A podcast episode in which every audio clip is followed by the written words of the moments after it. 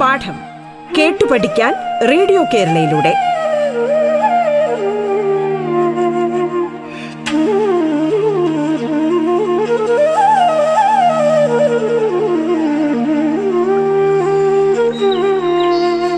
നാം ഇന്ന് കടന്നു പോകുന്നത് നയൻത് സ്റ്റാൻഡേർഡിലെ ഫിഫ്ത്ത് ചാപ്റ്റർ അതായത് എക്സ്ക്രീഷൻ ടു മെയിന്റെയിൻ ഹോമിയോസ്റ്റാസിസ് വിസർജനം ആന്തര സമസ്ഥിതി പാലനത്തിന് എന്നതിലൂടെയാണ്.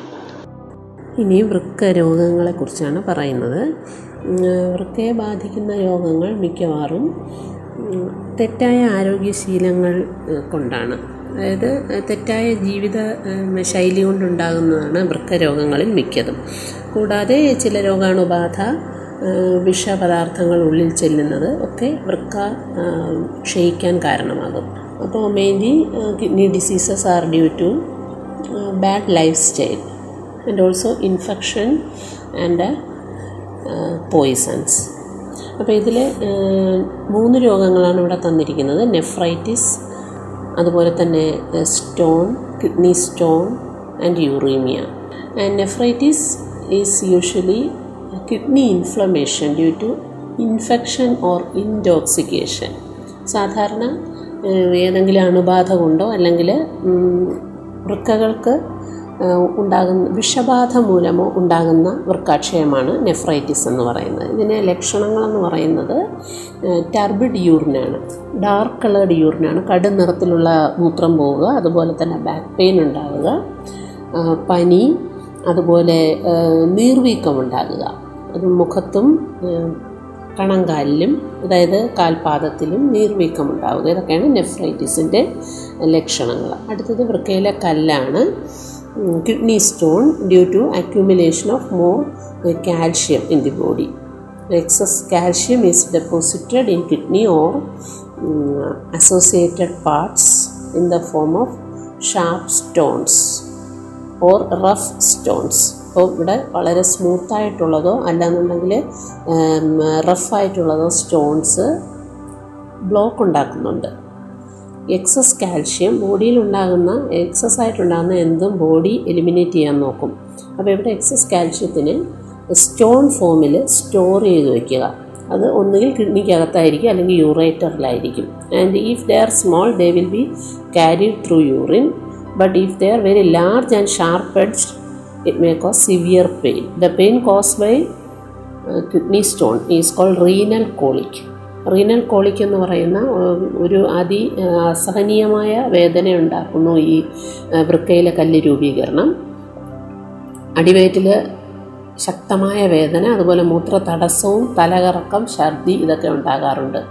ഇതിന്റെ ലക്ഷണങ്ങൾ കിഡ്നി സ്റ്റോണിന്റെ ലക്ഷണങ്ങൾ എന്ന് പറയുന്നത് pain in the lower abdomen then blockage of urine dizziness and vomiting ഇതാണ് കിഡ്നി സ്റ്റോണിന്റെ ലക്ഷണങ്ങൾ. അപ്പോൾ സാധാരണ സ്മോൾ സ്റ്റോൺസ് ആണെങ്കിൽ അത് ഡിസോൾവ് ചെയ്ത് പോകാനുള്ള മരുന്നുകൾ തരും. ഇനി വളരെ ലാർജ് സ്റ്റോൺ ആണെങ്കിൽ it should be surgically removed അപ്പോൾ വലിയ സ്റ്റോണാണ് ഗുരുതര പ്രശ്നമുണ്ടാക്കുന്ന സ്റ്റോൺ ആണെങ്കിൽ അതിനെ സർജറി വഴി എടുത്ത് മാറ്റേണ്ടതായിട്ട് വരും.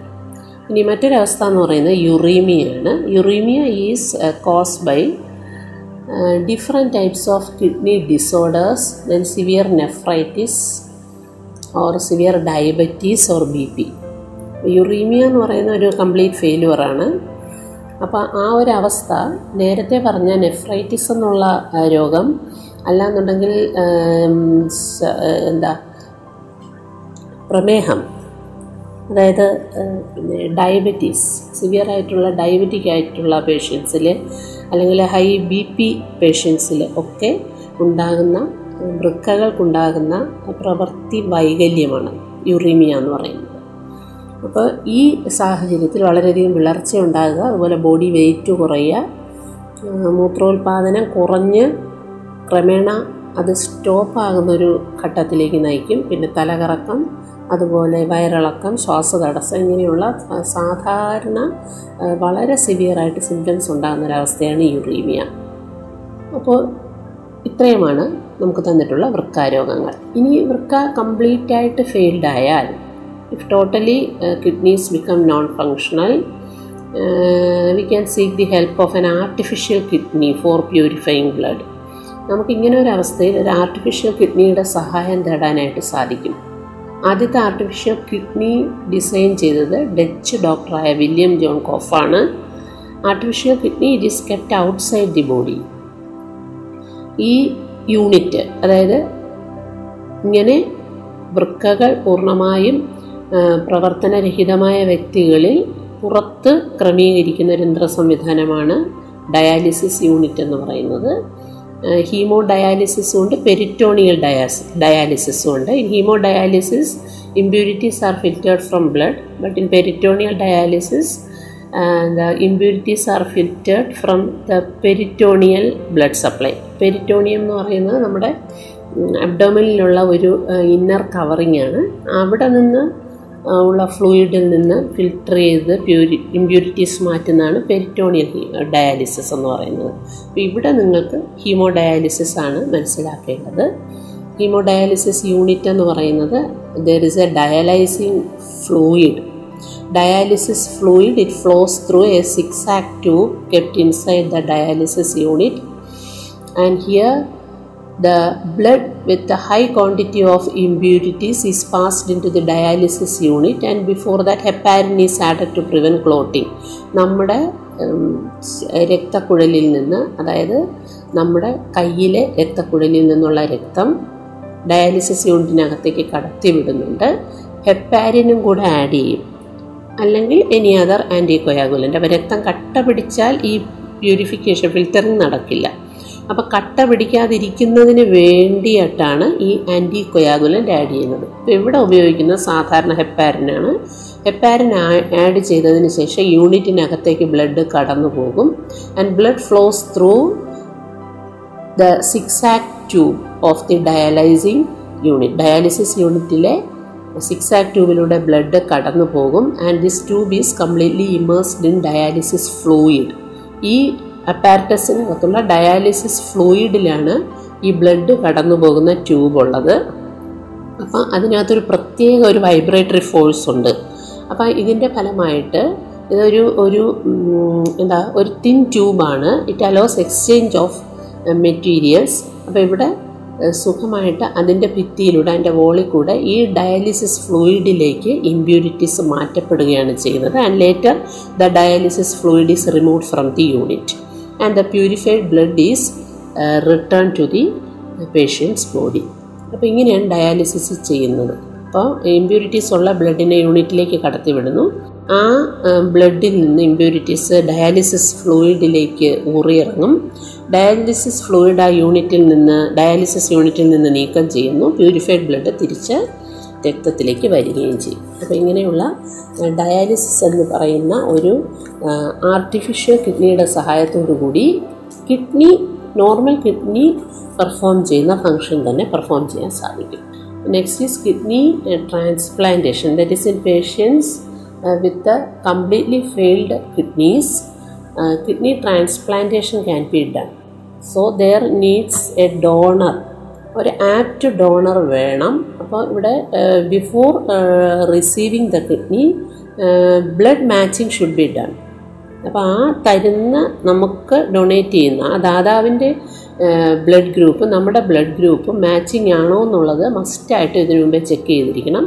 എന്നിട്ട് നമുക്ക് ആ ഡോണറിൽ നിന്ന് kidney സ്വീകരിക്കാവുന്നതാണ്. And this the the failed kidneys are remains as such in the body and along with that the transplanted kidney is attach to the blood vessels അപ്പോൾ ഇവിടെ നമ്മൾ ഡോണറിന്റെ കിഡ്നിയുടെ കിഡ്നി ശരിക്കും പഴയ ഫെയിൽഡ് കിഡ്നീസ് ആ സ്ഥാനത്ത് തന്നെ നിലനിർത്തിക്കൊണ്ട് ഡോണേഴ്സ് കിഡ്നി വച്ചു പിടിപ്പി പിടിക്കുകയാണ് സാധാരണ ചെയ്യുന്നത്. അപ്പോൾ ഈ റെസിപ്പിയന്റിന്റെ ഫെയിൽഡ് കിഡ്നി അവിടെ തന്നെ കാണാം. അതിനെ റിമൂവ് ചെയ്ത് കളയുന്നില്ല. ആ ഒരു കോംപ്ലിക്കേഷനിലേക്ക് പോകാതെ തന്നെ ആർട്ടറി വെയിൻ എന്നിവ റീനൽ ആർട്ടറിയും റീനൽ വെയിനും ഈ ഡോണറിന്റെ കിഡ്നിയിലെ ആർട്ടറിയും വെയിനും റെസിപ്പിയന്റിന്റെ കിഡ്നിയിലെ റീനൽ ആർട്ടറിയും വെയിനുമായിട്ട് കണക്ട് ചെയ്യുകയാണ് ചെയ്യുന്നത്. അതുകൂടാതെ തന്നെ ureter of the donor's kidney the transplanted kidney is connected to the urinary bladder of the recipient അപ്പോൾ ഈ ശരിക്കുള്ള നാച്ചുറൽ ഫെയിൽഡ് കിഡ്നി ഇരിക്കുന്നതിന്റെ അല്പം താഴെയായിട്ട് ട്രാൻസ്പ്ലാന്റഡ് കിഡ്നി വെച്ച് പിടിപ്പിക്കുകയും അതിന്റെ രണ്ട് ബ്ലഡ് വെസൽസും ഈ റെസിപ്പിയന്റിന്റെ അതായത് ഈ സ്വീകരിച്ച ആളിന്റെ ആർട്ടറി മെയിനുമായിട്ട് യോജിപ്പിക്കുന്നു. അതുപോലെ തന്നെ ഈ ട്രാൻസ്പ്ലാന്റ് ചെയ്ത കിഡ്നിയുടെ യുറേറ്റർ യൂറിനറി ബ്ലാഡറിലേക്ക് കണക്ഷൻ കൊടുക്കുകയും ചെയ്യും. ഇങ്ങനെയാണ് സാധാരണ കിഡ്നി ട്രാൻസ്പ്ലാന്റേഷൻ ചെയ്യുന്നത്.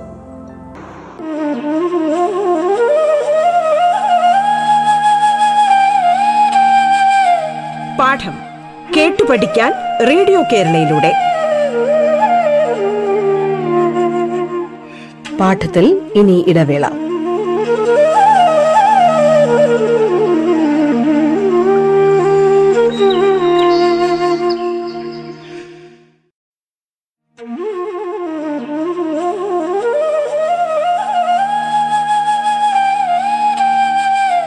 പാഠം കേട്ടു പഠിക്കാൻ റേഡിയോ കേരളയിലൂടെ. കേൾക്കാം പാഠം.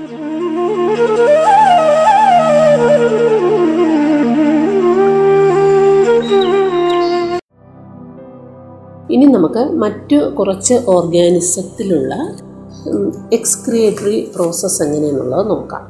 And you know amoeba amoeba amoeba is an irregular shaped single celled creature and there is no specific organ for eliminating waste and here contractive vacuoles are there they act as excretory structures അമീബയുടെ ശരീരത്തിനകത്ത് ഒറ്റ കോശമാണ്. ഒരു വ്യക്തമായ ആകൃതിയില്ല. Amoeba നിങ്ങൾക്കൊക്കെ familiar ആണ്. അതിനകത്ത് വൃത്താകൃതിയിലുള്ള കുറേ കോൺട്രാക്റ്റൈൽ വാക്യൂൾസ് കാണാം. അപ്പോൾ ഇതിന്റെ സൈറ്റോപ്ലാസത്തിൽ നിന്ന് excess water and waste materials are diffused into the contractile vacuoles and vacuole slowly slowly move towards the outer plasma membrane and burst to release the waste to outside. അപ്പോൾ ഇവിടെ സംഭവിക്കുന്നത് contract വാക്യൂൾസിന്റെ അകത്തേക്ക് ഇതിന്റെ പ്രോട്ടോപ്ലാസത്തിൽ നിന്ന് ഇതിന്റെ ബോഡിക്കകത്തുള്ള ഫ്ലൂയിഡിൽ നിന്ന് വേസ്റ്റ് കോൺട്രാക്റ്റ് വാക്യൂൾസിലേക്ക് കയറുന്നു ഈ കോൺട്രാക്റ്റ് വാക്യൂൾസ് മെല്ലെ അതിന്റെ ഔട്ടർ ലിമിറ്റിംഗ് മെംബ്രെയിൻ അടുത്തേക്ക് പോയി മെംബ്രെയിനുമായിട്ട് ചേർന്ന് ബേസ്റ്റ് ചെയ്ത് ഇത് പുറത്തു പോകും. അപ്പോൾ ഇത് കോൺട്രാക്റ്റീവ് വാക്യൂൾസ് ബേസ്റ്റ് ചെയ്യുന്നതനുസരിച്ച് പുതിയ കോൺട്രാക്റ്റീവ് വാക്യൂൾസ് അമീബയുടെ ശരീരത്തിൽ ഫോം ചെയ്യുകയും ചെയ്യും. ഇപ്പോൾ contractive vacuoles are the excretory structures in amoeba. Then in insects insects Malpighian tubules are the excretory structures. Malpighian tubules are thin walled transparent tubular structures attached to the digestive system of insects.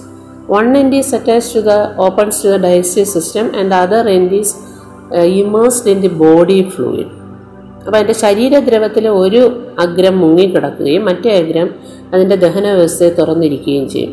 അപ്പോൾ ഈ ശരീരദ്രവത്തിൽ നിന്ന് body ഫ്ലൂയിഡിൽ നിന്ന് impurities എല്ലാം ഈ Malpighian ട്യൂബ്സിനകത്തേക്ക് diffuse ചെയ്യുകയും digestive ട്രാക്റ്റിലേക്ക് drain ചെയ്യുകയും ചെയ്യും. അതിന്റെ ഫീ മറ്റ് വേസ്റ്റിന്റെ കൂടെ ഇതും ഈ ബോഡി ഫ്ലൂയിഡിലുള്ള വേസ്റ്റും പുറന്തള്ളും.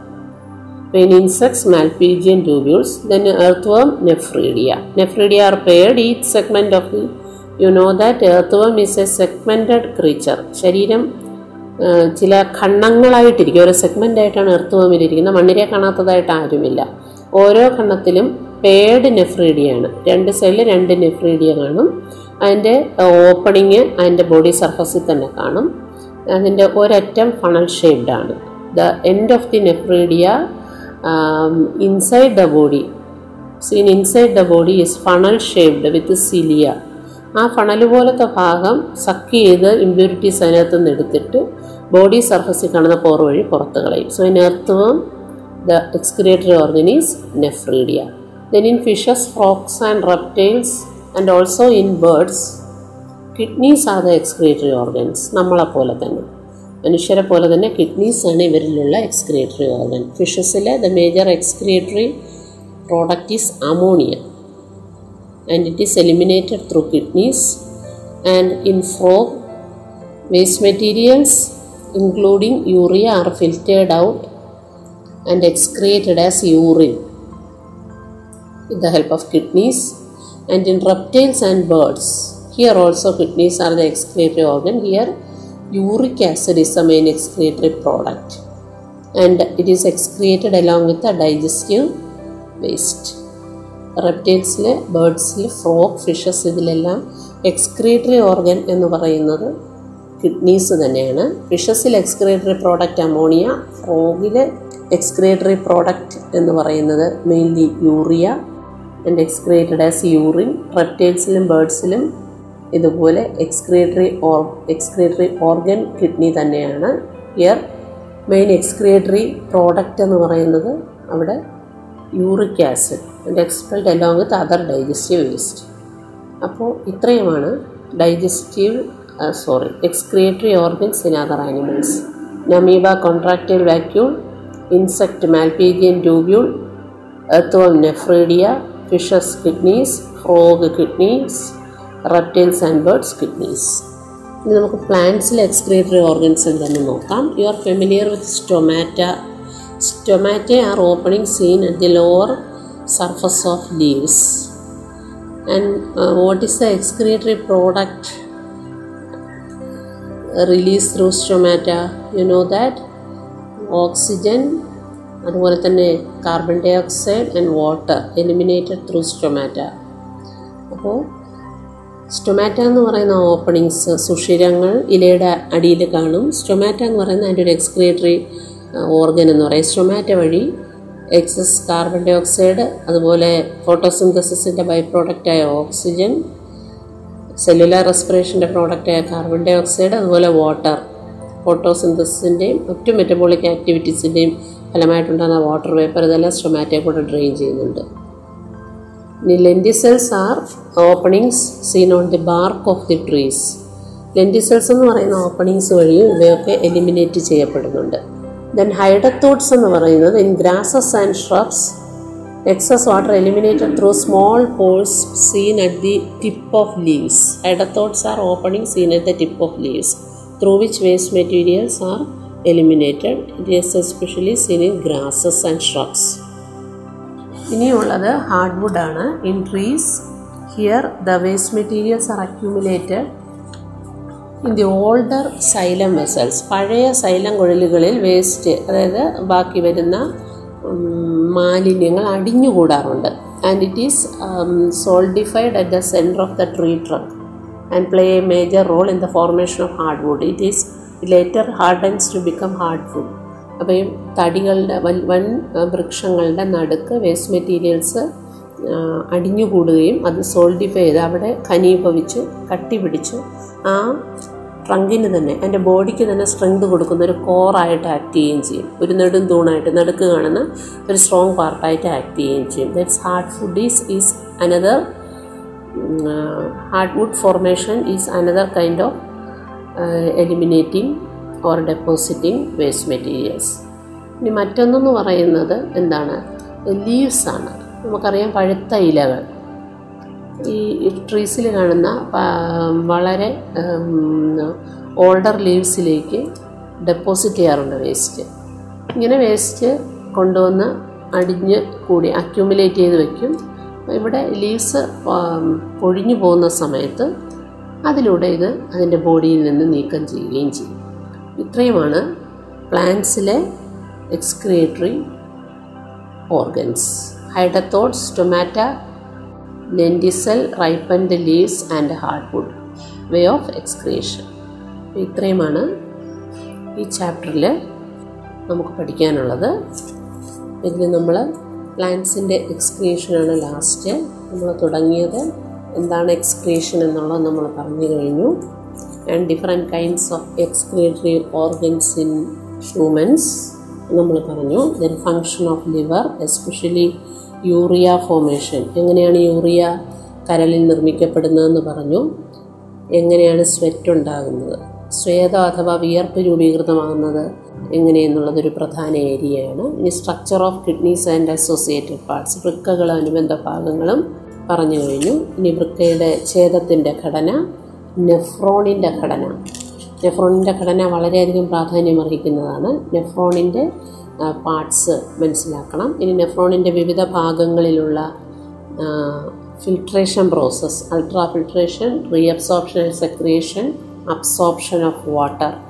അപ്പോൾ നെഫ്രോണിന്റെ സ്ട്രക്ചർ മനസ്സിലാക്കി കഴിഞ്ഞാൽ ഓരോ ഭാഗത്തുമുള്ള എക്സ്ക്രിയേറ്ററി പ്രോസസ്സസ് മനസ്സിലാവും.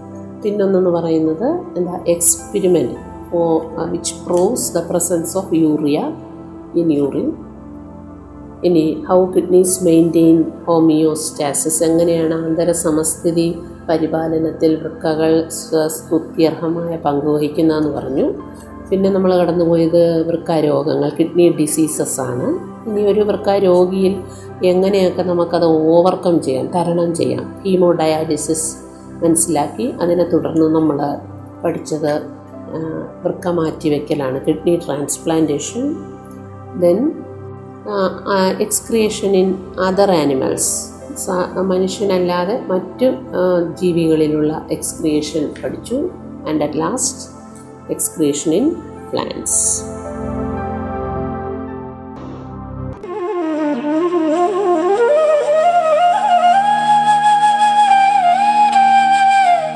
പാഠം കേട്ടു പഠിക്കാൻ റേഡിയോ കേരളയിലൂടെ. പാഠത്തിന്റെ ഇന്നത്തെ അധ്യായം പൂർണമാകുന്നു. ഇനി അടുത്ത ദിവസം കേൾക്കാം. നമസ്കാരം.